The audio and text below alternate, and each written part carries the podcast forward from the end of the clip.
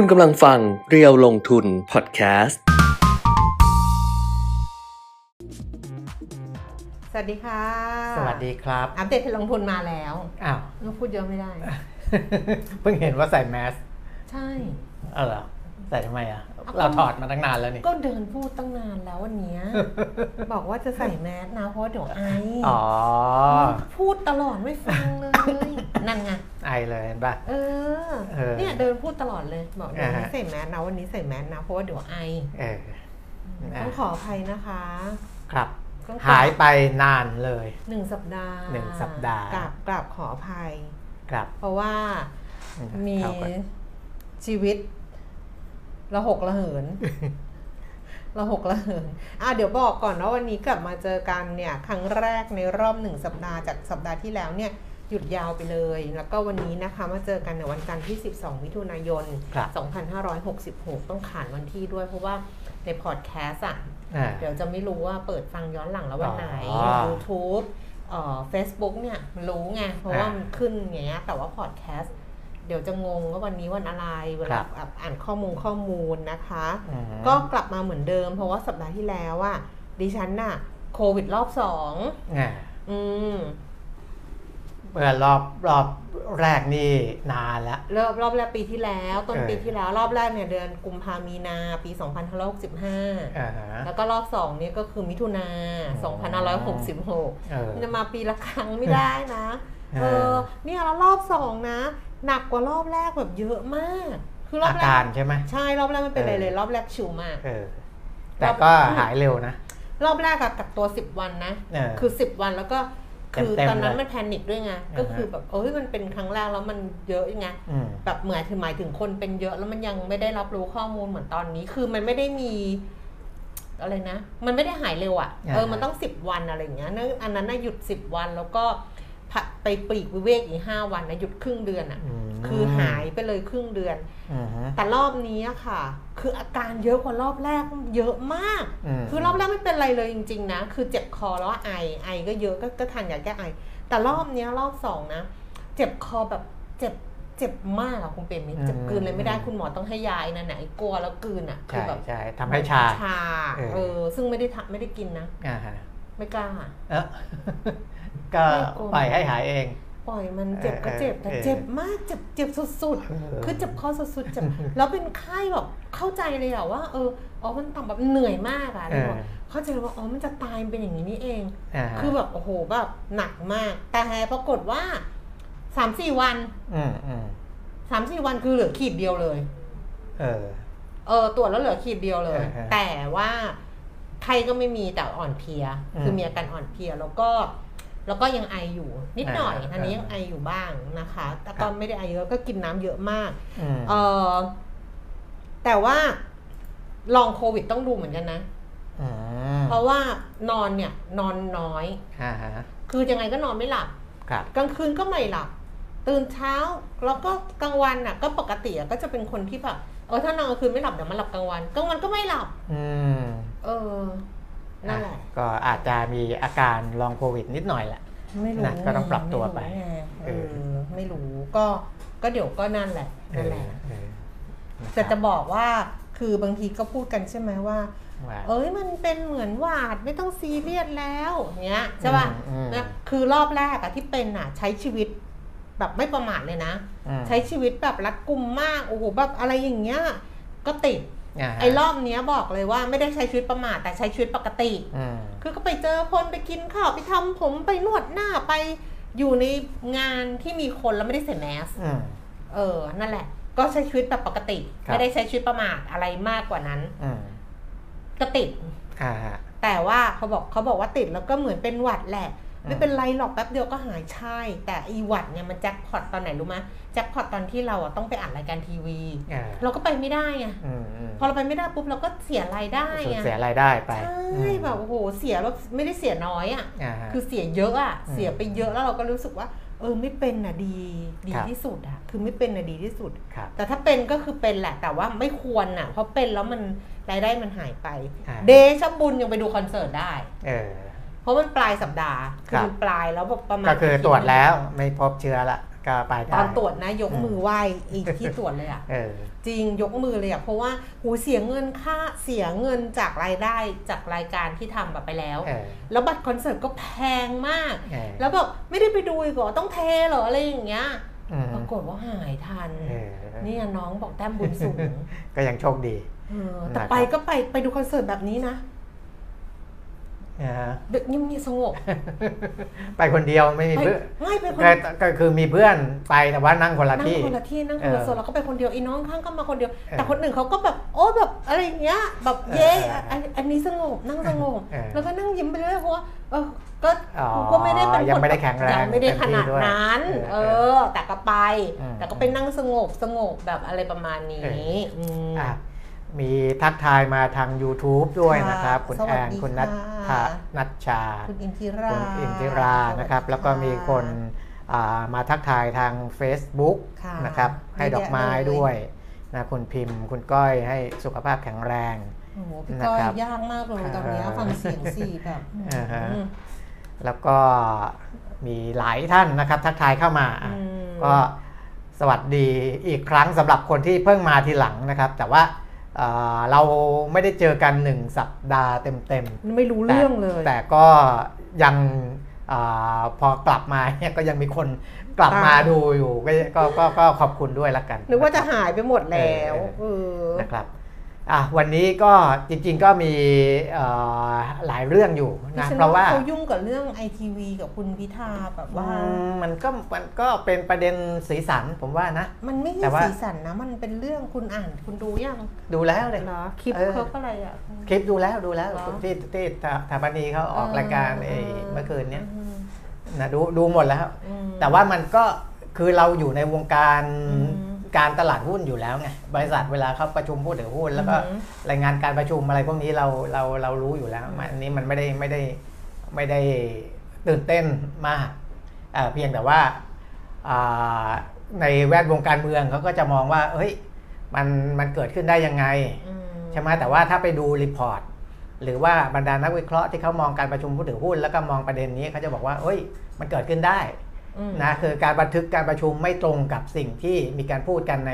ที่ประชุมมันเกิดขึ้นได้อยู่แล้วเป็นปกติคือก็มาเขาแก้ไม่ไขได้แบบแค่นั้นเองเขาไม่ได้มาเป๊ะเป๊ะเป๊ะอ่าเป๊ะไม่ไม่เป๊ะอย่างนี้อ่าไม่ไม่ได้แบบว่าใช่ใช่เวลาใช่บันทึกการประชุมจะไม่ได้แบบ แต่อันนี้มันเหมือนมีนัยยะไงเออว่าระหว่างที่แบบอะไม่ได้ทำยังไม่ได้แต่ดำมันเนิมีนหกาลายรเรื่องอะไรมันซ้อนกันไม่ได้ซ้ดำอนกันเนินการอะไรกับครับ กับบอกว่าไอ้ที่บันทึกเนี่ยบอกว่าเออดำเนินการตามปกติอะไรอย่างนี้ไงครับมันก็เลยกลายเป็น แล้วมันเป็นเรื่องการเมืองไม่ด้วยแล้วงมันไปมีนักการเมืองไปโพสต์ ของเออพรรคภูมิใจไทยอะคนเยอะคงเห็นอยู่แล้วล่ะไปโพสต์ก่อนล่วงหน้าว่าอ่าให้ระวังคนที่ถือหุ้นอยู่เท่านี้จำนวนเท่านี้อ่าเตรียมตัวได้เลยอะไรเงี้ยคือ คือรู้ล่วงหน้าเลยว่าประเด็นนี้มันจะเป็นประเด็นขึ้นมาในทางการเมืองอะไรเงี้ยเกิดแล้วคนเนี้ยก็ไปไปเกี่ยวข้องกับอ่าไอ้เรื่องของการประชุมประชุมอะไรพวกนี้ด้วยมันก็เลย คือมันเป็นเรื่องการเมืองแหละแน่แน่แน่ๆนะครับแน่แน่ๆเอ่ออันนี้อันนี้แต่ว่าอันนี้ไม่อะไรนะพูดให้ฟังเฉยๆเพราะเออรู้สึกว่าเช้าเนี้ยในโซเชียลอะเรื่องอ่าตั้งแต่เมื่อคืนอะเออแล้วเรื่องเนี้ยมันก็จะแบบร้อนแรงสุด แต่คว่ารับมันก็ไม่ได้มีผลอะไรกับเราหรอกเพราะว่าเดี๋ยวก็ให้เขาว่าไปครับเรื่องของเขาอะอืมนะเพราะว่าอืมมันก็อยู่ที่ประเด็นที่กกตเขาบอกก่อนหน้านี้แหละอืมนะว่าคุณพิธาเนี่ยลงสมัครทั้งทั้งๆที่เออรู้รู้อยู่แล้วรู้อยู่แล้ว หรือเปล่าว่าเออตัวเองขาดคุณสมบัติเออซึ่งจริงๆอะถ้าผมอามองโดย อ่า common sense สามัญสำนึกอืเนี่ยมคือแสดงว่าเขามั่นใจว่าเขาไม่ไม่ไม่ไม่ไม่ไม่ผิดคุณสมบัติเขาถึงลงสมัครเออใช่ไหมจะไปบอกว่ารู้อยู่แล้วถึงมาลงสมัครอะไรนี่มันมันมันก็ไม่ใช่อยู่แล้วแหละนะครับอ่าเพียงแต่ว่าเวลาพิจารณาออกมาแล้วจะเป็นยังไงใช่แค่นั้นเองเรื่องหนึ่งเออนะแต่ว่าคนลงสมัครเองเนี่ยแล้วยิ่งระดับคุณพิธาด้วยนะเป็นหัวหน้าพักเป็นแคนดิเดต นายกรัฐมนตรี คือเขาต้องรู้อยู่แล้วว่า เขาไม่ขาดคุณสมบัติเอย่างนี้ดีกว่าอืมนะก็ก็ก็ก็คือประมาณนั้น ส่วนเรื่องอื่นๆที่มันเป็นสีสันวงรอบเข้ามาอ่าในประเด็นนี้ก็ก็ว่ากันไปนะครับ ส่วนการนับคะแนนใหม่ 40 กว่าหน่วยอืมก็ไม่ได้มีปัญหาอะไรคุณแก้ม เพราะว่านับเพื่อให้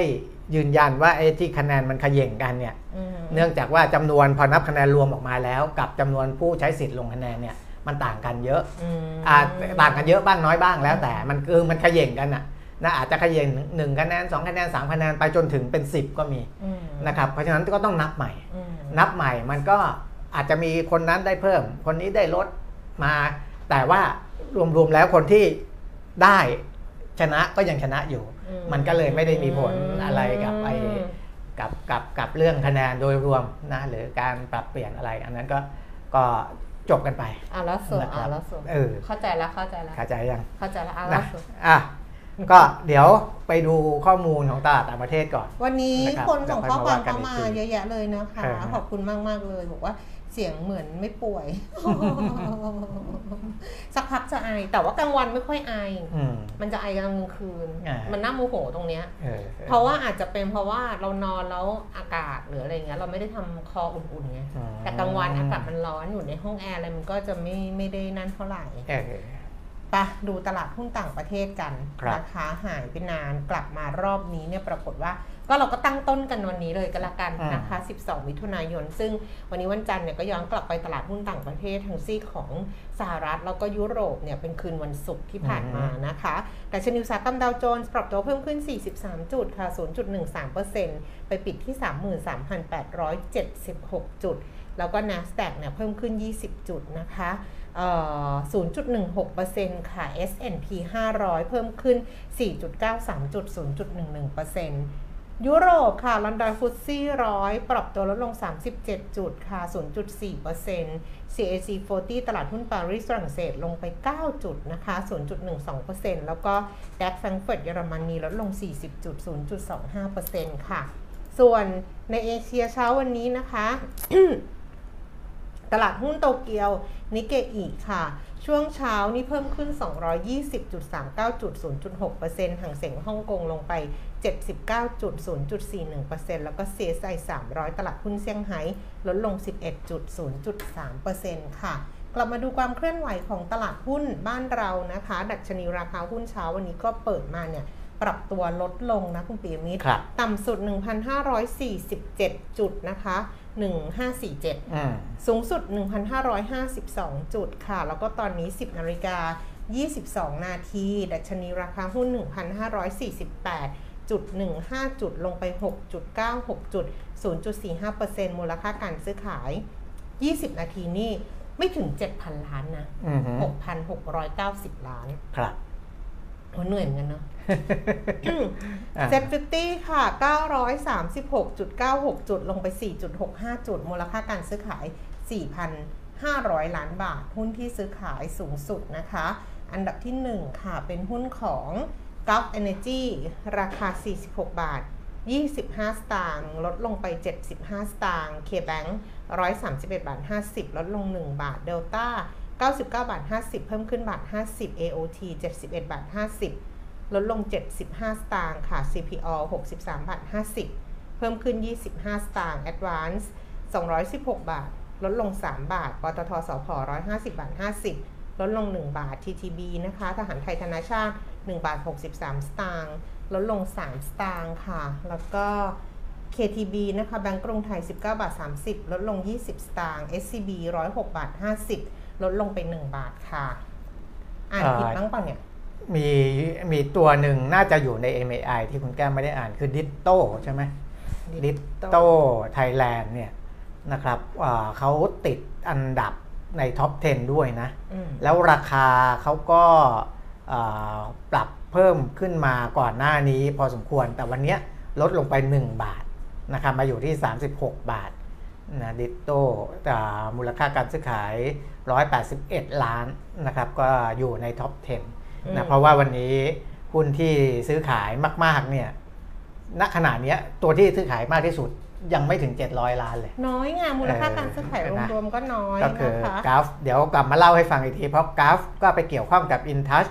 ไปเกี่ยวข้องกับ ITV นะเพราะว่ากราฟถือหุ้นใหญ่ InTouch InTouch ถือหุ้นใหญ่ ITV เดี๋ยวมาว่ากันอีกที เพราะว่า InTouch เขาก็ชี้แจงมาแล้วนะว่ากรณี ITV อะไรต่างๆเหล่านี้นะครับโอ้อะดูให้จบก่อนโลกนี้มันเหนื่อยเนาะอยู่อยู่อยู่แล้วว่าเหนื่อยขึ้นมาเลยอะเออแบบอืมจริง ๆ ก็เหนื่อยอยู่แล้วแหละเออก็เหนื่อยอยู่แล้วเพราะว่าเพิ่งหายป่วยมาก็เหนื่อยอยู่แล้วเออก็เหนื่อยนะเขาเปลี่ยนอัตราแลกเปลี่ยนค่ะดอลลาร์บาท 34 บาท 68 สตางค์นะคะ นี่ก็อ่อนค่าไปเนาะอ่อนค่าไปเลยเหมือนกันแต่ว่าไม่รู้ช่วงที่ผ่านมาเป็นยังไง เพราะว่า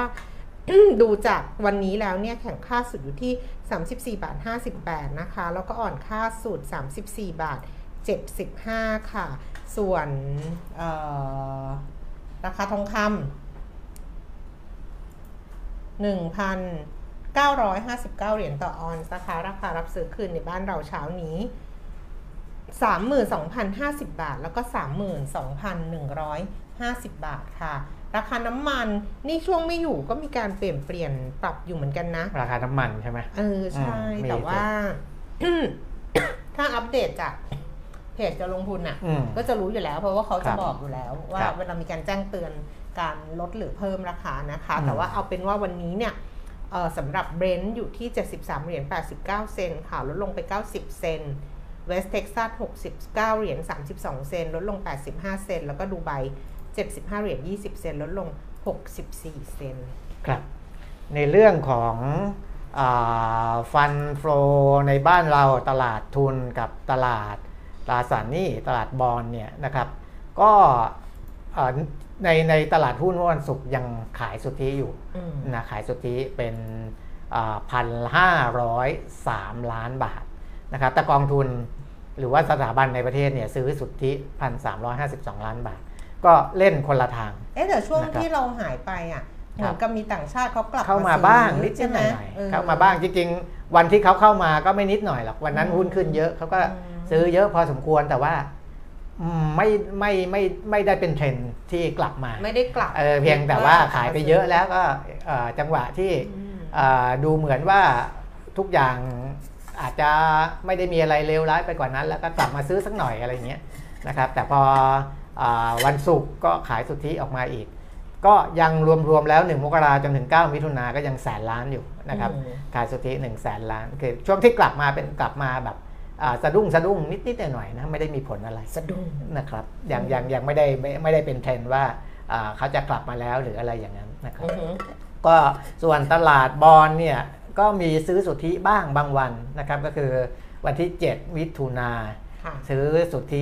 550 ล้าน แต่ว่าหลังจากนั้นก็ขายสุทธิไปอีก 2,000 ล้าน วันที่ 8 วันที่ 9 ขายอีก 282 ล้าน แต่ก็ไม่ได้เยอะแล้วนะครับ เพราะปกติเอ่อเวลาขายเยอะๆเนี่ยวันหนึ่ง3 4 0 0 0 5,000 ล้านยังมีเลยนะครับก็เอ่อวันนี้รอบแรกของตลาดบอลนี่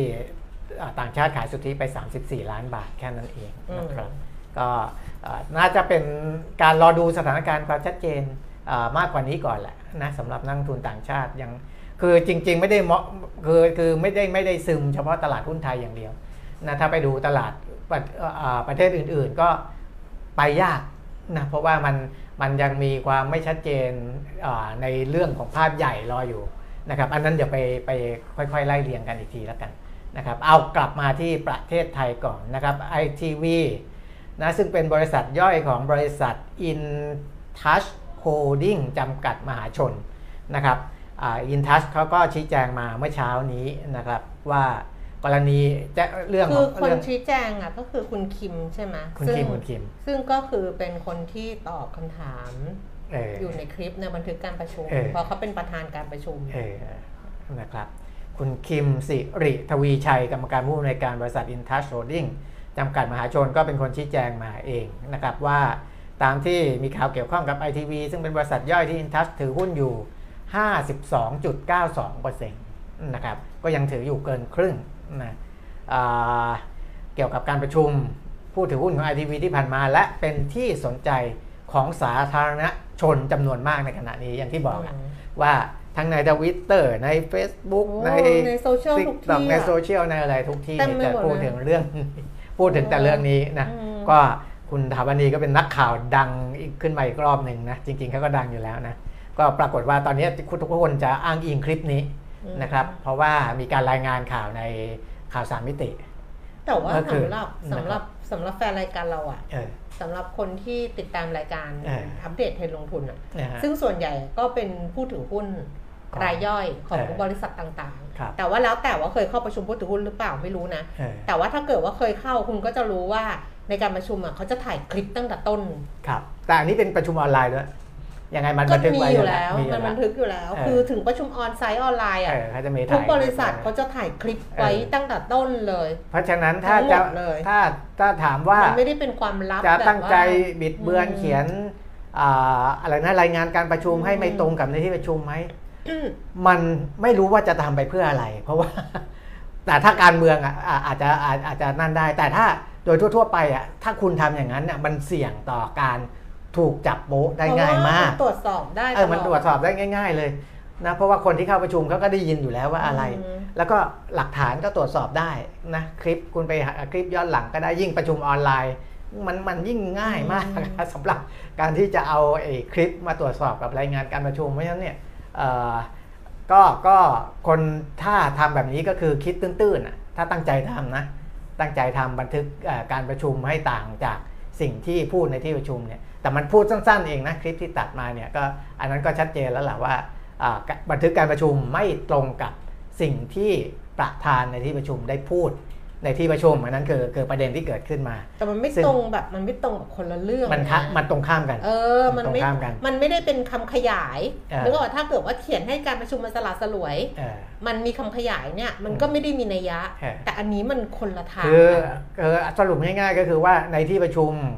ประธานบอกว่ามีคนถามว่าเออไอทีวียังทำธุรกิจทำธุรกิจเกี่ยวกับสื่ออยู่ไหมประธานก็บอกว่าไม่ได้ทำอะไรแล้ว เพราะว่า ตอนนี้มันมีคดีค้างอันนี้อไม่ยู่มีการดำเนินการอะไรอ่าต้องต้องต้องไปให้คดีที่มันค้างค้างๆอยู่เนี่ยอืมจบไปก่อนเขาคือที่ตอบในที่ประชุมประมาณนั้น คือให้เคลียร์คดีที่มันค้างอยู่ก่อน แต่พอมาบันทึกในอ่ารายงานการประชุมเนี่ยดันไปเขียนว่าอืมมีการดำเนินธุรกิจสื่ออืมตามปกติ แล้วก็ยังรายงานผลการดำเนินงานให้กับตลาดหลักทรัพย์อืมเป็นปกติอะไรอย่างเงี้ยก็เลยดูเหมือนว่าไอทีวียังทำธุรกิจอืมสื่ออยู่ประมาณนั้นแหละนะครับ ก็ ทางบริษัทได้รับทราบข้อมูลแล้ว และได้ให้ทางคณะกรรมการและฝ่ายจัดการของ ITV เนี่ยไปดำเนินการตรวจสอบข้อเท็จจริง ในประเด็นที่เกิดขึ้น และหากมีประเด็นใด ๆ ที่จะต้องดำเนินการให้สอดคล้องกับข้อเท็จจริง ทาง ITV จะดำเนินการให้เร็วที่สุด เพื่อให้มีความโปร่งใสเป็นไปตามหลักธรรมาภิบาลและกฎหมายต่างๆ ที่เกี่ยวข้องนะครับ อันนี้ก็ชี้แจงออกมานะแต่ว่าคุณกัฟที่กระโดดมา ซื้อขายมากวันนี้ไม่แน่ใจว่าจะไปเกี่ยวอะไรด้วยหรือเปล่า เพราะถ้าในเชิงพื้นฐานเนี่ยมันไม่ได้ไม่มันไม่ได้ไปเกี่ยวอะไรกันนะอืมมันไม่ได้ไปเกี่ยวอะไรกัน เพราะ ITV ก็อย่างที่เรารู้รู้อะว่าว่าเขาไม่ไม่ได้มีงบการเงินอะไรที่มาจะมาส่งผลกระทบถึงบริษัทแม่ถึง หรือบริษัทต่อต่อขึ้นมาได้อยู่แล้วนะครับ นอกเหนือจากประเด็นทางการเมืองนะแต่ประเด็นทางการเมืองถ้าไปตรวจสอบแล้วมันมีอะไรที่ผิดพลาดมันก็ไปว่ากันที่ ITV นะครับอาจจะกระทบมาที่กรรมการ ITV บ้าง แต่ก็อืมคงไม่ได้หนักหนาสาหัสอะไรนะครับอะอันนั้นจบไปหนึ่งเรื่อง แต่อีกตัวหนึ่งที่อ่าแจ้งมาเมื่อเช้านี้เหมือนกันนะครับตัวนี้ก็หนักเลยเพราะว่าก่อนหน้านี้มีคนที่เข้าไปเกี่ยวข้องค่อนข้างเยอะนะครับอ่าแล้วก็ติดหุ้นกันก็เยอะบริษัท STARK Corporation จำกัดมหาชน แจ้งมาเช้าวันนี้เนี่ยนะครับ 12 มิถุนายนว่า คือ STARK เนี่ยต้องบอกก่อนว่าก่อนหน้านี้เนี่ยที่เขาไปมีปัญหาเยอะอืมๆทั้งในเรื่องของหุ้นกู้อืมทั้งในเรื่องของเงินกู้อืมนะที่เขาต้องระดมทุนเยอะเนี่ยเพราะเขาจะไปซื้อบริษัทในเยอรมัน ซึ่งต้องใช้เงินเยอะมากนะ ใช้เงินเยอะมากก็ 20,000 กว่าล้านนะครับก็ส่วนหนึ่งก็เป็นหุ้นกู้ ส่วนหนึ่งก็เป็นเงินกู้นะครับและตอนหลังมายกเลิก นะอ่าในเรื่องของการซื้อปรากฏว่าอาตอนก่อนหน้านี้ก็คิดว่าเอายกเลิกไปอ่าประเด็นก็คือว่าแล้วเงินที่ระดมไปแล้วล่ะทำยังไงแล้วจะไปสร้างผลตอบแทนอะไรยังไงใช่ไหมก็ไปมีปัญหาอย่างนั้น แต่เช้าวันนี้หนักกว่านั้นคุณแก้มเพราะบริษัทที่ถูกยกเลิกสัญญาซื้อขายหุ้นเนี่ยก็คือ LEONI AG LEONI Bordnetz-Systeme นะครับในเยอรมนีเนี่ยสองบริษัทนี้เนี่ยเขาใช้ว่าเป็นผู้เรียกร้อง ก็ไปยื่นเสนอข้อพิพาทเกี่ยวกับการใช้สิทธิ์เพิกถอนสัญญาซื้อขายหุ้นเนี่ยก็คือก็คือ STARK เนี่ยไปเพิกถอนสัญญาซื้อขายหุ้น ผู้เรียกร้องสองบริษัทนี้ก็ไปยื่นต่อสถาบันอนุญาโตตุลาการแห่งประเทศเยอรมนีนะครับ เพื่อที่จะเรียกร้องจำนวนเงินที่ STARK จะต้องจ่ายให้เขาในกรณีที่ไปยกเลิกการซื้อเนี่ยมูลค่าที่เรียกร้องทั้งหมดเนี่ย608 ล้านยูโรตีเป็นเงินไทยเงินบาทเนี่ย22,619 ล้านบาทคุณแก้มอืมถ้าสตาร์กแพ้เนี่ยจะต้องจ่าย 22,619 ล้านบาท ส่วนหนึ่งเนี่ยเป็นเงินอ่าค่าหุ้น นะครับ 598 ล้านยูโร หรือประมาณ 22,247 ล้านบาทที่อีกส่วนหนึ่งเป็นค่าเสียหายเบื้องต้นนะ10 ล้านยูโร ก็ประมาณ 372 ล้านบาทนะครับรวมๆแล้วก็ 22,619 ล้าน ถ้าสตาร์กแพ้มีก็ก็ก็จะต้องมีปัญหากับเงินก้อนนี้อีก เพราะฉะนั้นเนี่ยสตาร์กเองก็ได้ให้บริษัทเนี่ยเข้าดำเนินกระบวน พิจารณาข้อพิพาทโดยอนุญาโตตุลาการดังกล่าว เพื่อปกป้องผลประโยชน์โดยชอบของบริษัทนะครับ ปกป้องยังไง ก็ให้บริษัทเนี้ไปดำเนินการยื่นคำคัดค้าน ต่อสถาบันอนุญาโตตุลาการแห่งประเทศเยอรมนีนะครับ ซึ่งคาดว่าจะไปยื่นได้เนี่ยในวันที่ 19 มิถุนายน 2566 วันที่ 12 ละแล้วขอใช้เวลารวบรวมนู่นนี่นั่นนิดหนึ่งอาทิตย์หนึ่งอะ นะ19 เดี๋ยวจะไปยื่นที่เยอรมนี เพื่อคัดค้านที่สองบริษัทนี้เรียกโอ้โหเรียกหนักเลยนะแค่เลิกอ่าที่จะซื้อเนี่ยตอนแรกนึกว่าจะปรับนิดๆหน่อยๆนี่เขาเขาเรียกที 20,000 กว่าล้านนะครับเพราะฉะนั้นเนี่ยเราจะเห็นว่าหุ้นสตาร์กเนี่ยมันแก้มนี่เขายังเปิดซื้อขายอยู่เอาเปิดซื้อใช่ไหมขายสินี่อ่าหนักเลยเขายังมีคนไปซื้ออยู่เหรอโอ้โห วันที่เปิดวันแรกเนี่ยเดี๋ยวผมให้ไอ้ดูวันแรกอะรู้วันแรกก็นั่งอยู่อ่าตรงนี้ แต่ว่าจนถึงตอนเนี้ยอ้าวยังมีคนซื้อขายอยู่โอ้นี่นะเดี๋ยวให้ดูนะ คือวันแรกที่เปิดให้ซื้อขายคือ 1 มิถุนายนอืมราคาลดลง 92เปอร์เซ็นต์อืมถูกไหมอืมราคาลดลง 92เปอร์เซ็นต์คือลดลงมา 2 บาท 20 สตางค์อะอืมจาก 3 บาทกว่าลงมาเหลือ 18 สตางค์ ปรากฏว่าวันนั้นเนี่ยซื้อขายกันไปพันกว่าล้านคุณแก้วอืมมันก็ต้องมีสิอืมเพราะว่ามันใช่มีคนขายมันก็ต้องมีคนซื้อใช่คนสิซื้อไงมันซื้ออ่าการซื้อขายมันเกิดอะเพราะฉะนั้นซื้อขายกันไปอืม4.9 พันล้านหุ้นอืม4,900 ล้านนะพันหนึ่งร้อยล้านบาท แต่ว่าที่น่าสังเกตคือวันต่อมาราคาเป็นบวกได้อืม นั่นไม่คือไม่ใช่ว่าวันที่หนึ่งเนี่ยซื้อขายเยอะวันเดียว พอวันต่อมาเนี่ยราคาบวกไป 22%นั่นแสดงว่ายังมีคนกล้าไล่ราคาอีกนะใช่เข้าไปซื้อ เออไปตั้งซื้ออีกปิดไปที่ 18 สตางค์เนี่ย วันต่อมาปิด 22 สตางค์อ้าวมีคนกลับเข้าไปซื้อ ไม่รู้ว่าด้วยเหตุผลกลใดนะครับ แต่ว่าหลังจากนั้นนี่ร่วงยาวเลยนะ วันละ 18 สตางค์อ่า18เปอร์เซ็นต์16เปอร์เซ็นต์ 6เปอร์เซ็นต์21เปอร์เซ็นต์วันนี้ วันนี้วันนี้ที่มีข่าวเนี่ยฮะราคายังไม่เปลี่ยนแปลง แต่ว่าตอนที่ต่ำสุดเนี่ยลงไป 9 สตางค์และก็ยังมีคนกล้าซื้อกลับขึ้นมาอีกนะ นั่นเนี่ยผมยังงงว่าตอนแรกก็คือลงไปแล้วนะ ลงไปเกือบเกือบฟลอร์แล้วนะอืมแต่ก็มีคนกล้าซื้อกลับขึ้นมาอะอันนี้ก็ว่ากันไปละนะคนที่กล้าเข้าไปซื้อทั้งทั้งที่อ่า มีข่าวขนาดนี้นะมีข่าวขนาดนี้ อ้าวเขาชอบวิ่งตัดหน้ารถสิบล้อ เขาก่อนนะหุ้นอะไรนะ ตอนนู้นน่ะเออก็มาถามดิฉันดิฉันบอกเพิ่งจะไปมาถามทำไมอย่างเงี้ย เออ ว่าเออไม่น่าถามไงใช่ไหมเขาทอันนั้นอืมมันมันมันมันมันต้องต้องคิดเองได้ประมาณหนึำบางงคำถามมันไม่น่าถาม เออเอางี้แล้วกันเออเช่นมีคนถามดิฉันว่า เอานี่ก็ไม่ได้ไปอ่านรายการทีวีเลยเหรอเออเดี๋ยวก็ถามว่าจะไปได้ไงอะเออส่วนคนถามดิฉันตอนไปดูคอนเสิร์ตว่าอ้าวหายแล้วเหรอถึงไปอ้าวถ้าไม่หายกูจะไปได้ไงเออะอเออคือมันไม่น่าถามไงอันนี้ก็เหมือนกันไม่น่าถามไงเอออ่าย้ำอีกทีนะครับสำหรับคนบางคนบอกว่าหุยราคาหุ้นสตาร์ทลงมาเกือบเกือบร้อยเปอร์เซ็นต์นะจากราคาก่อนหน้านี้ น่าจะเข้าไปเล่นเก็งกำไรหน่อยไหมอย่าลืมนะครับว่าตลาดหลักทรัพย์ ได้ประกาศไว้ว่าปลดเครื่องหมาย SP เพื่อให้ ซื้อขายได้เนี่ย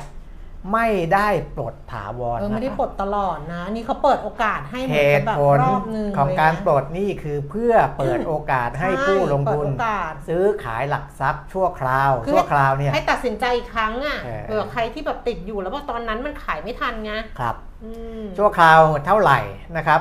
ก็คือวันที่ปลดเครื่องหมายเนี่ย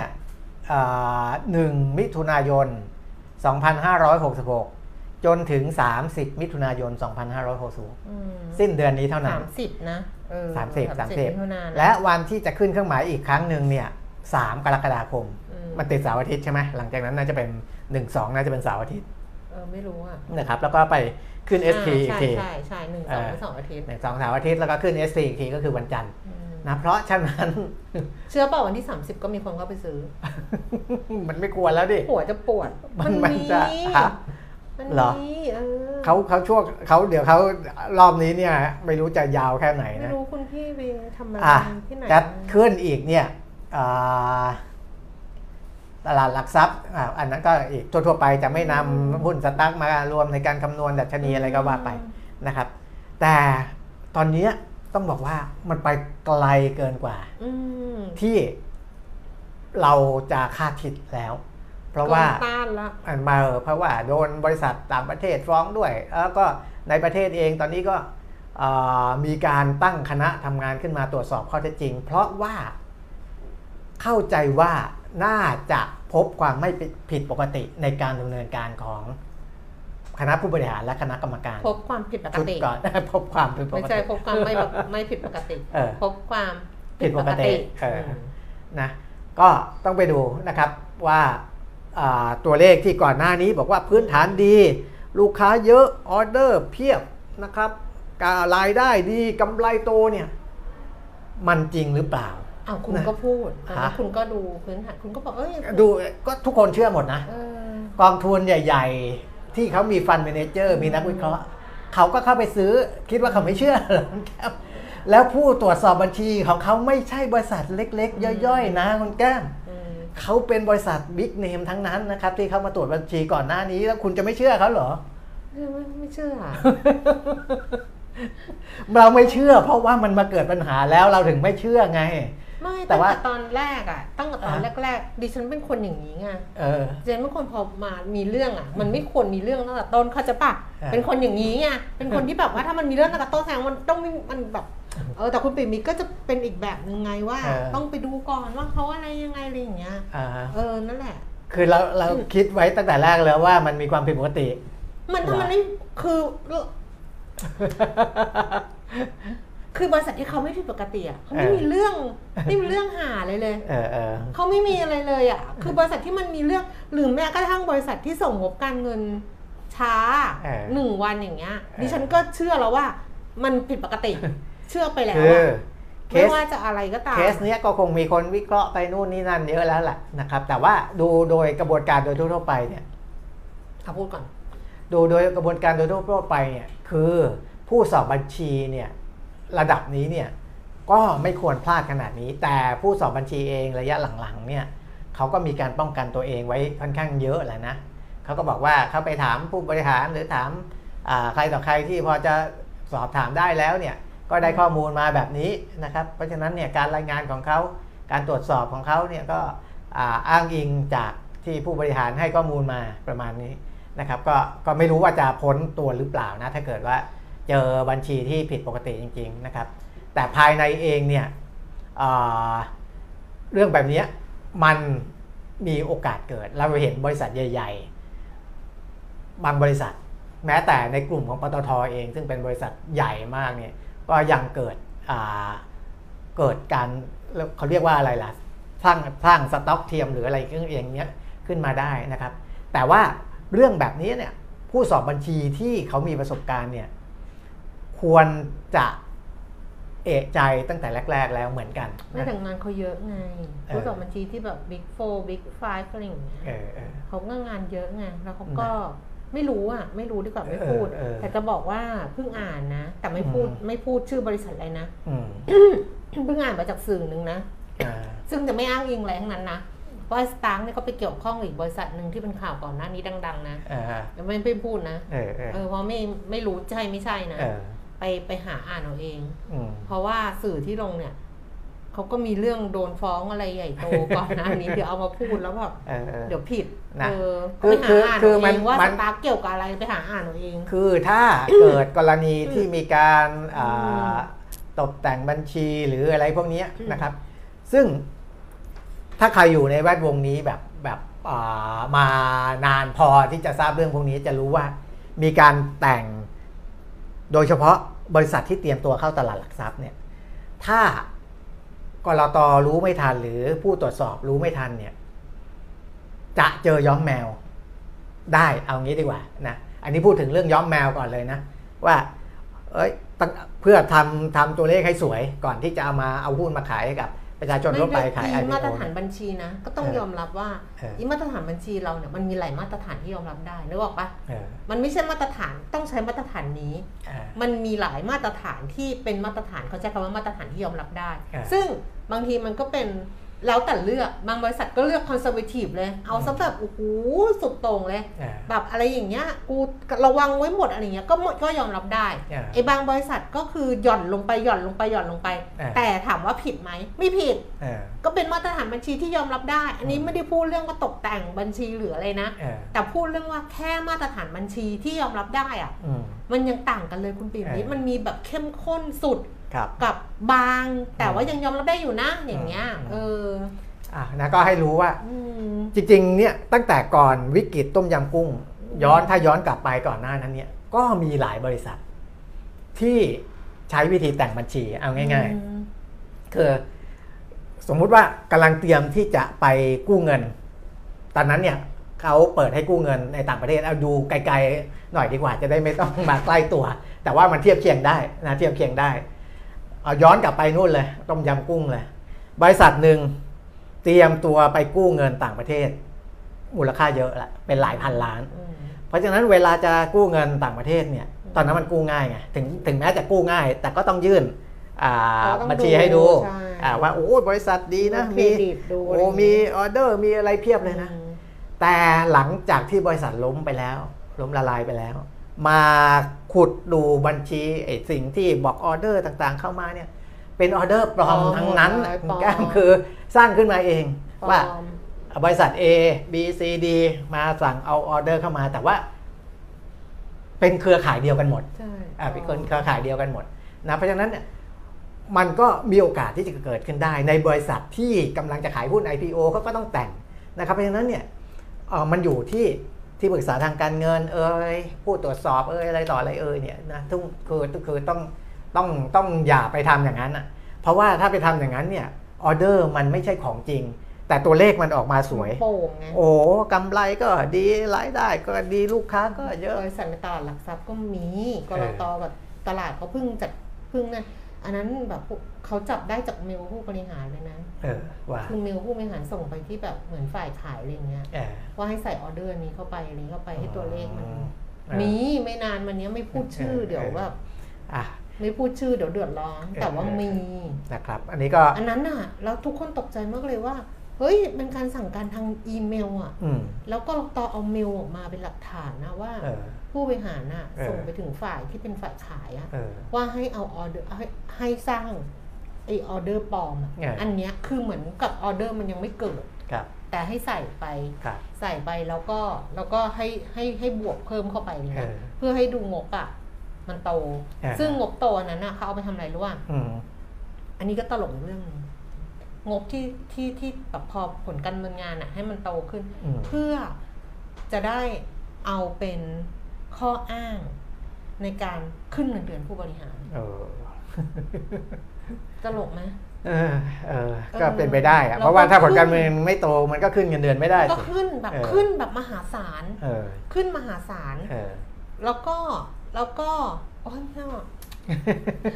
ก็ให้เห็นว่ามันมีเยทำการเรื่องเรื่องนี้พูดสารพัได้ดแต่ไม่พูดชื่อ เพราะว่ากรตเขาเขาเปิดเผยหมดแล้วเออเปิดเผยหมดแล้วออแต่ไม่พูดชื่อนะมีเรื่องแบบนี้เกิดขึ้นนะครับ มีเรื่องแบบนี้เกิดขึ้นอ่าและเท่าที่ผมเห็นมานะ ก็ไม่เห็นรอดสักรายแล้นะวเราต้องอยู่ในฮะเราต้องอยู่ในแต่เราก็ไม่เกี่ยวเนี่ยเหมือนกันนะ เราไม่เราไม่ได้ไปซื้อหุ้นเขาเราก็ไม่ไม่เกี่ยวใช่ก็แต่เรากำลังต้องบอกคิดคนอื่นก็เออกำลังคิดไงเอว่าอ เหมือนเราเจอคนที่เขาติดเราเราไปรายการทีเด็ดนี่เนี่ยเราเจอ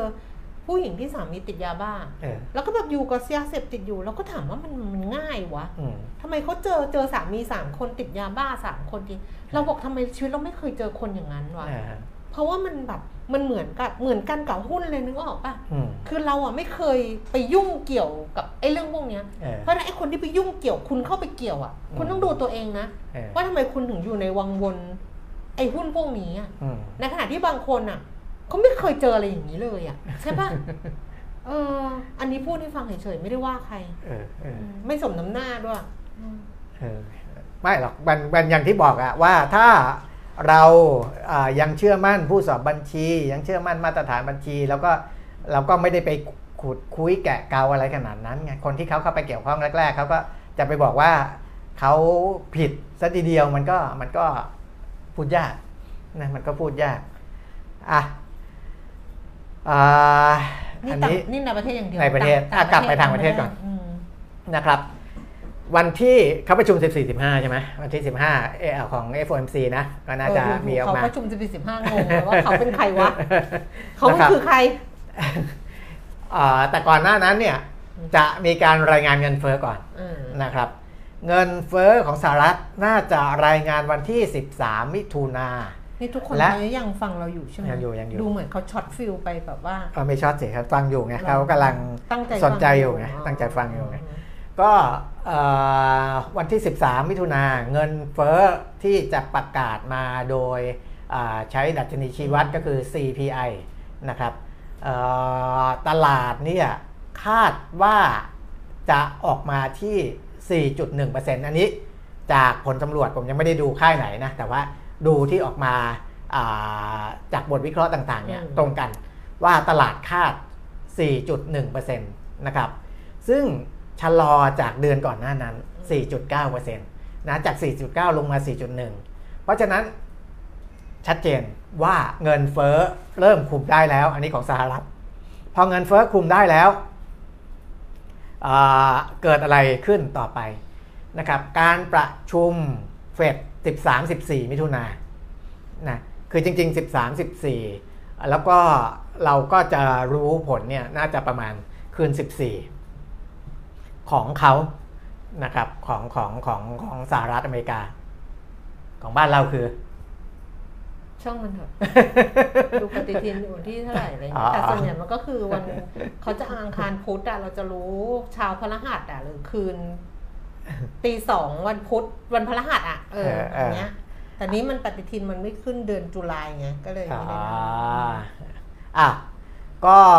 เอ่อก็เลยบอกว่าช่างมันเถอะสิ่งที่จะเกิดขึ้นก็คือนะครับดูจากอ่ามุมมองของบรรดาผู้คนในแวดวงการเงินว่า ดอกเบี้ยจะขึ้นหรือไม่ขึ้น ตอนนี้ความน่าจะเป็นหรือว่าโอกาสเนี่ยเจ็ดสิบเปอร์เซ็นบอกว่าจะตรึงดอกเบี้ยไว้ในรอบนี้อืมนะครับเพราะฉะนั้นโอกาสตึงดอกเบี้ยรอบนี้ค่อนข้างสูงนะค่อนข้างสูงอ่าให้ไว้ที่ 70%ยังมีโอกาสที่จะขึ้นได้ 30%แต่ว่าคงยาก อันนี้ครั้งนี้ แต่ไม่ได้หมายความว่าในตลาดบอกว่าไม่ขึ้นครั้งนี้และจะไม่ขึ้นต่อๆไป และจะมีโอกาสลดลง เพราะผลสำรวจซาวเสียงนักเศรษฐศาสตร์นักวิเคราะห์อะไรต่างๆ แม้แต่ว่าผู้ว่าการธนาคารของสหรัฐในสาขาต่างๆเนี่ยยังไม่ได้มีฉันทามติ ว่าไม่ขึ้นครั้งนี้แล้ว จะไม่ขึ้นครั้งต่อๆไป หรือครั้งนี้ ดอกเบี้ยถึงจุดสูงสุดแล้วยังไม่ใช่ ถ้าหากว่าเดือนต่อไป เงินเฟอ้อมันดีดกลับขึ้นมาอีก ก็สามารถขึ้นดอกเบี้ยได้อีกนะครับ สถานการณ์ดอกเบี้ยสหรัฐยังเป็นอย่างนี้นะยังเป็นอย่างนี้ยังไม่ถึงกับอะจบละปลายทางละ เดี๋ยวต่อไปรอว่าจะลงเมื่อไหร่ยังไม่ใช่ตรงนั้นนะครับ อันนี้คือ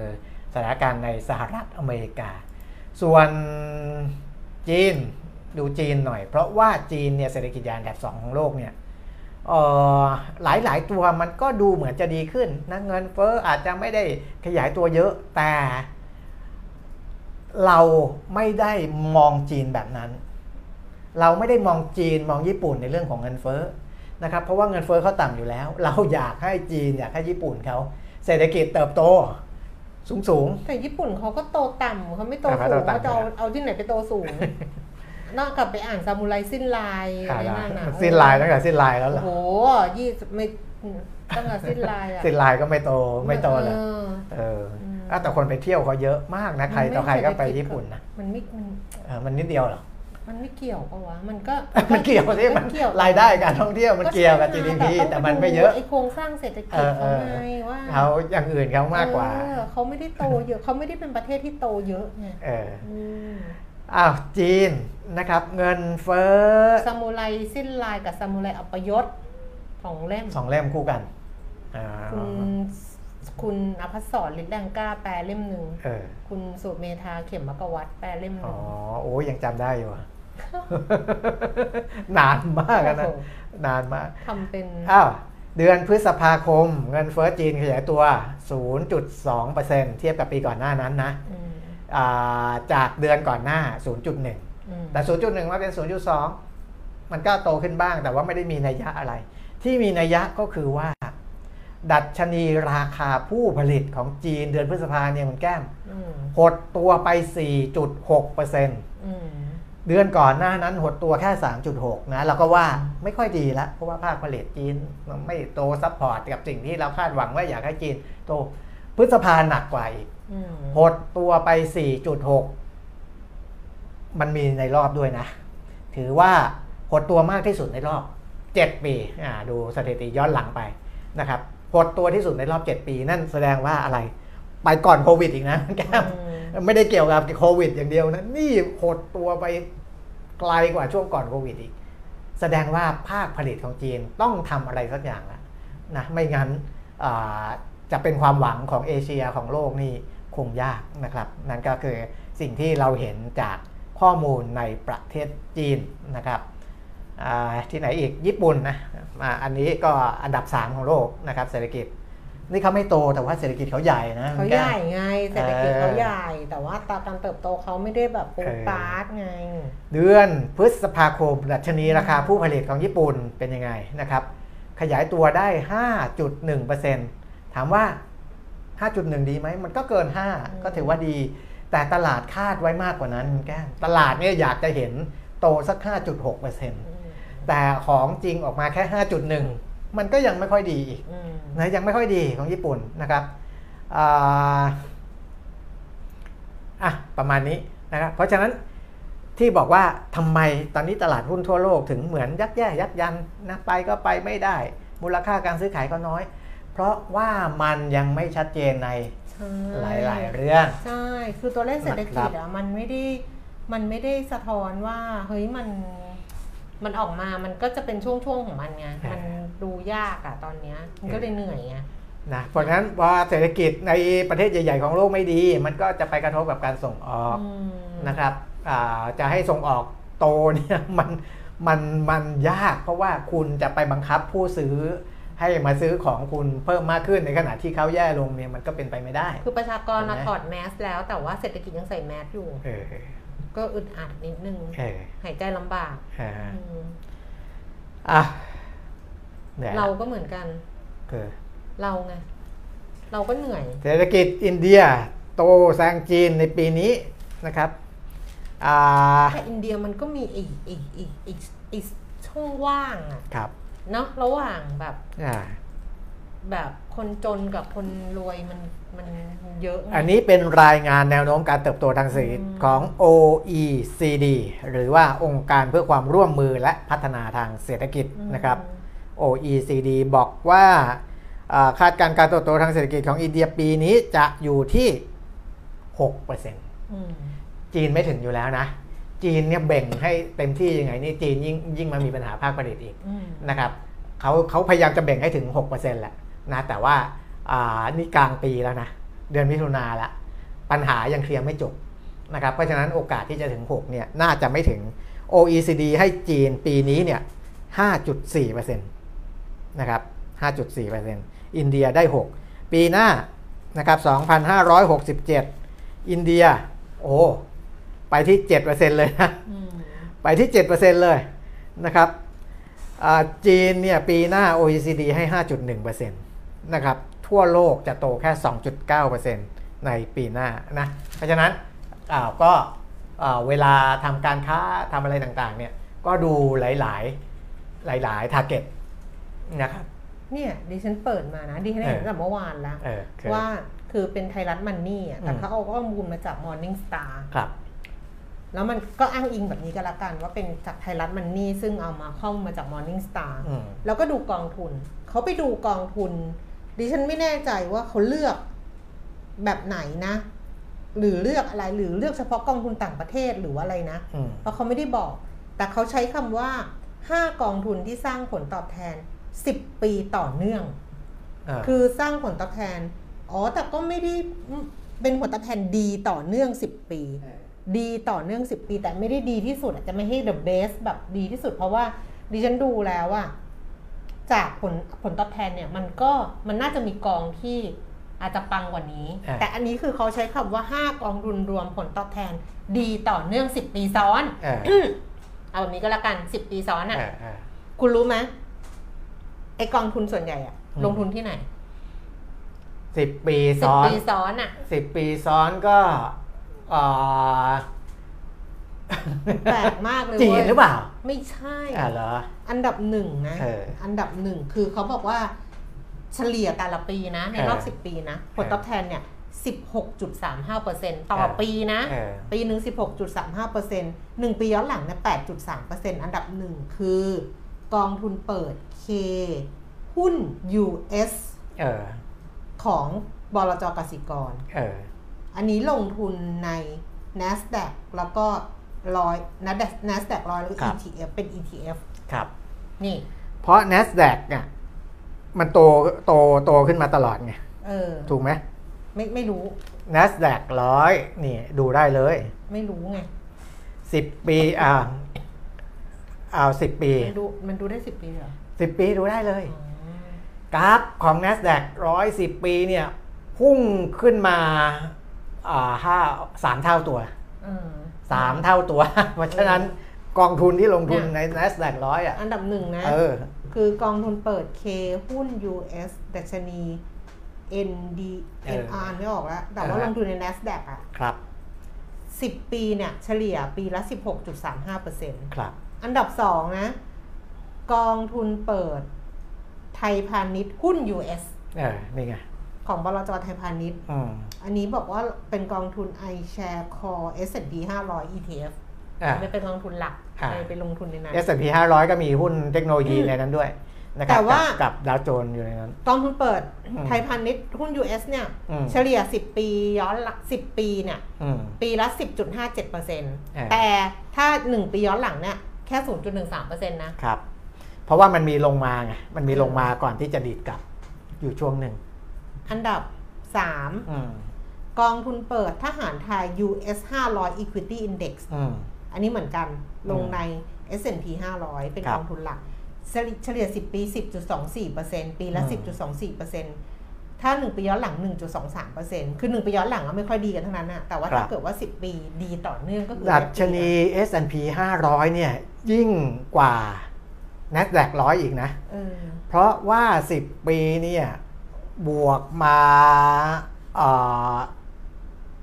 สามก็ก็ก็สามเท่ากว่าอืมสามเท่ากว่าเหมือนกันเกือบเกือบสี่อันดับสาม4ก็ยังเป็น S&P เออ500เออเป็นกองทุนเปิด Tisco US Equity Fund ชนิดอืมผู้ลงทุนทั่วไป อันนี้อ่าขฮะองบลจ Tisco ปีละ 10.20%อืมอันที่ 5 เนี่ย ที่ไม่ใช่อืมเพราะว่าเป็นลงทุนใน Healthcare ก็คือกองทุนเปิดบัวหลวง Global Healthcare อันนี้นะคะ บอกลงทุนใน Wellington Global Wellington Global Healthcare Equity Fund ผลตอบแทน 10 ปีเฉลี่ย 9.76%ปีละนะอืมส่วน 1 ปีย้อนหลังเนี่ย2.40%อืมมันเป็นกองทุนต่างประเทศหมดเลย ใช่เออถูกก็ตอนแรกก็สงสัยว่าก็ดูเอ๊ะเส้เขานเลือกเฉพาะกองทุนต่างประเทศหรือเปล่า ก็ดูไม่น่าใช่ดูดูเส้นกราฟสิ ดัชนี S&P ดัชนีอ่า NASDAQ เนี่ย แล้วมาดูดัชนีบ้านเราดิเอาเส้น 50 ก็ได้ อะไม่มี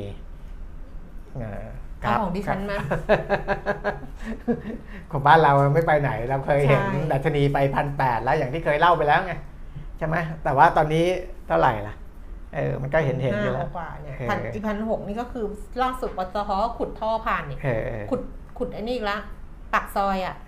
อืมแบบว่าไม่ให้นั่นไม่ให้ผ่านอะก็ไปพันหกไม่ได้อ่าเพราะฉะนั้นก็คือเล่าให้ฟังเฉยๆว่าครั บบางทีอะแต่มันแล้วแต่อะค่ะ อันนี้แล้วแต่ต้องบอกว่า ถ้าเราดูแบบนี้เนี่ยกองทุนต่างประเทศอะมันก็ให้ผลตอบแทนที่ดี แต่มันก็แล้วแต่ว่าเราจะพึงใจกับมันไหมไงอืม แต่ว่าคืออย่างที่บอกใครดไลอะค์ให้ว่ากระหน่ำขนาดนี้เนี่ยชอบใช่ไหมโอ้โหดูดิโอ้โหโอ้โหโอ้โหโอ้โหไลค์เต็มไปหมดเลยดีใจจัง อย่างที่บอกว่าเอ่อก่อนหน้านี้ที่ผมเคยพูดถึงกองทุนนะครับว่าเอ่อ ที่อาจจะไม่ได้ให้ให้ในเรื่องของยุโรปอเมริกามากนัก เพราะว่าอย่างอเมริกาเนี่ยมันขึ้นไปไปเยอะแล้วนะที่ผ่านมาเนี่ย ก็เห็นว่าเวลาลงก็ลงแรงจนตกใจเหมือนกันอืมแต่ว่าใช่ปรากฏว่าก็ดีดกลับขึ้นแรงอีกนะอืมก็ดีดกลับขึ้นแรงอีกนะมันก็ก็ก็กลับขึ้นมาได้ใครที่ถือไว้ไม่ได้ตกใจในช่วงที่มันลงมา คุณดูดาวครับโจนส์สิเห็นไหมลงไปเนี่ยสามหมื่นสองสามหมื่นจะดูสามหมื่นสองเลยก็กลับมาเออสามหมื่นสามนี่จะไปสามหมื่นสี่แล้วอ่าฮะแต่ผมบอกไว้ว่าผมสนใจเอเชียมากกว่านะครับ แต่ว่าอ่าความโดดเด่นของเอเชียเนี่ยก็ไปถูกบดบังด้วย การเติบโตที่ยังมีปัญหายังคลุมเครืออยู่ของประเทศใหญ่ ๆ นั่นแหละ แต่อย่างไรก็ตาม นักวิเคราะห์จากโนมูระก็ในระดับโลกนะ ยังมองว่าเมื่อดูจากปัจจัยอะไรต่างๆ แล้วเนี่ยเอเชียถือเป็นภูมิภาคที่โดดเด่นที่สุดนะครับและจะเป็น outperform ของโลกก็คือดูโดดเด่นกว่าภูมิภาคอื่นๆนะซึ่งดูจากอะไรบ้างดูเรื่องของการเติบโตทางเศรษฐกิจ ดูวัฏจักรการขึ้นดอกเบี้ยที่ใกล้จะถึงจุดสิ้นสุดแล้วนะครับ เพราะฉะนั้นเนี่ยอพอเดี๋ยวมันจะเปลี่ยนเปลี่ยนรอบแล้วนะการลงทุนเนี่ยพอดอกเบี้ยเนี่ยขึ้นจุดสูงสุดจริง ๆ แล้วเนี่ยตอนนั้นเนี่ยเม็ดเงินลงทุนจะเริ่มไปหาเงินลงทุนตามตามปัจจัยพื้นฐานตามมุมมองในเชิงวิเคราะห์ต่างๆ อย่างเต็มที่แล้วเขามองอย่างนั้นนะและถึงเวลาตอนนั้นเนี่ยเราจะเห็น การเคลื่อนย้ายเงินทุนอีกรอบหนึ่งนะครับแล้วก็เอเชีย และผมยังเชื่อว่าอาเซียนเองก็ยังเป็นที่สนใจของนักลงทุนทั่วโลกอยู่นะครับรวมทั้งประเทศไทยด้วย ถ้าหากว่าการเมืองไม่ได้มีอะไรยักแย่ยักยันไปมากกว่านี้นะ เพราะว่าทางกกตเองเนี่ยพอนับคะแนนใหม่แล้วเนี่ยอืมเดี๋ยวจะเร่งสรุปประกาศผลการเลือกตั้งอย่างเป็นทางการ ไม่จำเป็นต้องประกาศพร้อมกันทั้งหมดทั่วประเทศ แต่จะเลือกประกาศในพื้นที่ที่ไม่มีข้อร้องเรียนที่ถึงขั้นที่จะต้องไปสอบไปอะไรกัน ถ้าอันไหนติดเรื่องข้อร้องเรียนแน่นอนอะยังประกาศไม่ได้เพราะว่ามันยังไม่จบสี่ปีข้างหน้าคุณจะลงสมัครสสป่ะไม่ลงดิไม่เพราะดูท่าคุณเมื่อกี้อะเหรอนะมันแบบ ถ้าถ้าสอสอล่ะเฮ้ยคุณกลับไปดูย้อนหลังดิตอนอยู่บนเวทีอะมันจะแบบเออดิฉันทำไม่ได้นะ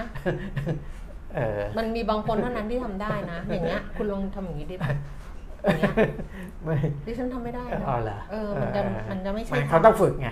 เราต้องฝึกแต่อันนี้มันแบบอ๋อไปแต่ไปโดยธรรมชาติเออโอ้โหธรรมชาติอันนี้ไปทางโดยธรรมชาติก็เลยถามว่าสี่ปีจะลงแต่ว่าบางคนเนี่ยเขาต้องมาฝึก ถ้าถ้าจะเป็นคนต้องไทส่ยองพักฒระจกน์ไงอ่าต้องมา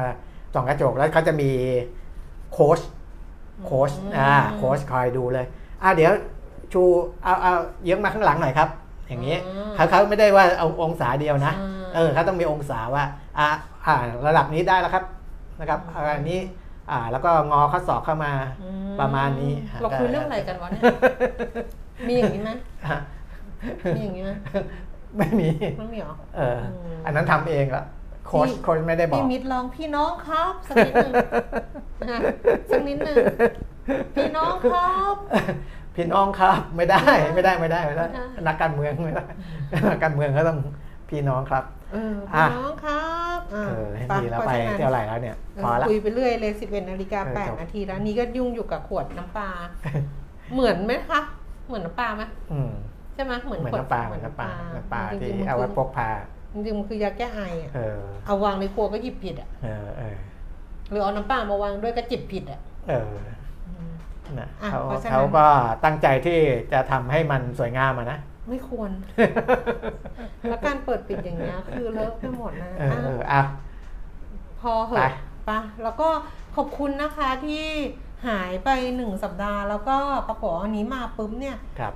มาคึกคัติกดตามคึกคักักนเยอะมากเลยทั้งอืมใน Facebook ทั้งใน YouTube นะคะ รวมถึงคอมเมนต์ต่างๆ เยอะแยะมากมายครับก็จะรักษาสุขภาพ คือก็จริง ๆ ก็รักษาอยู่แล้วไม่ได้อยากเจ็บป่วยหรอกมเออ แต่นั่นแหละก็รักษาเท่าที่รักษาได้อะอ่าอืมถ้าเกิดว่าไม่เป็นไรก็เจอกันเออแค่นั้นเอง เดี๋ยวพรุ่งนี้นะคะ กลับมาเจอกันนะคะ วันนี้เราสมคนไปแล้ว สวัสดีค่ะ สวัสดีครับ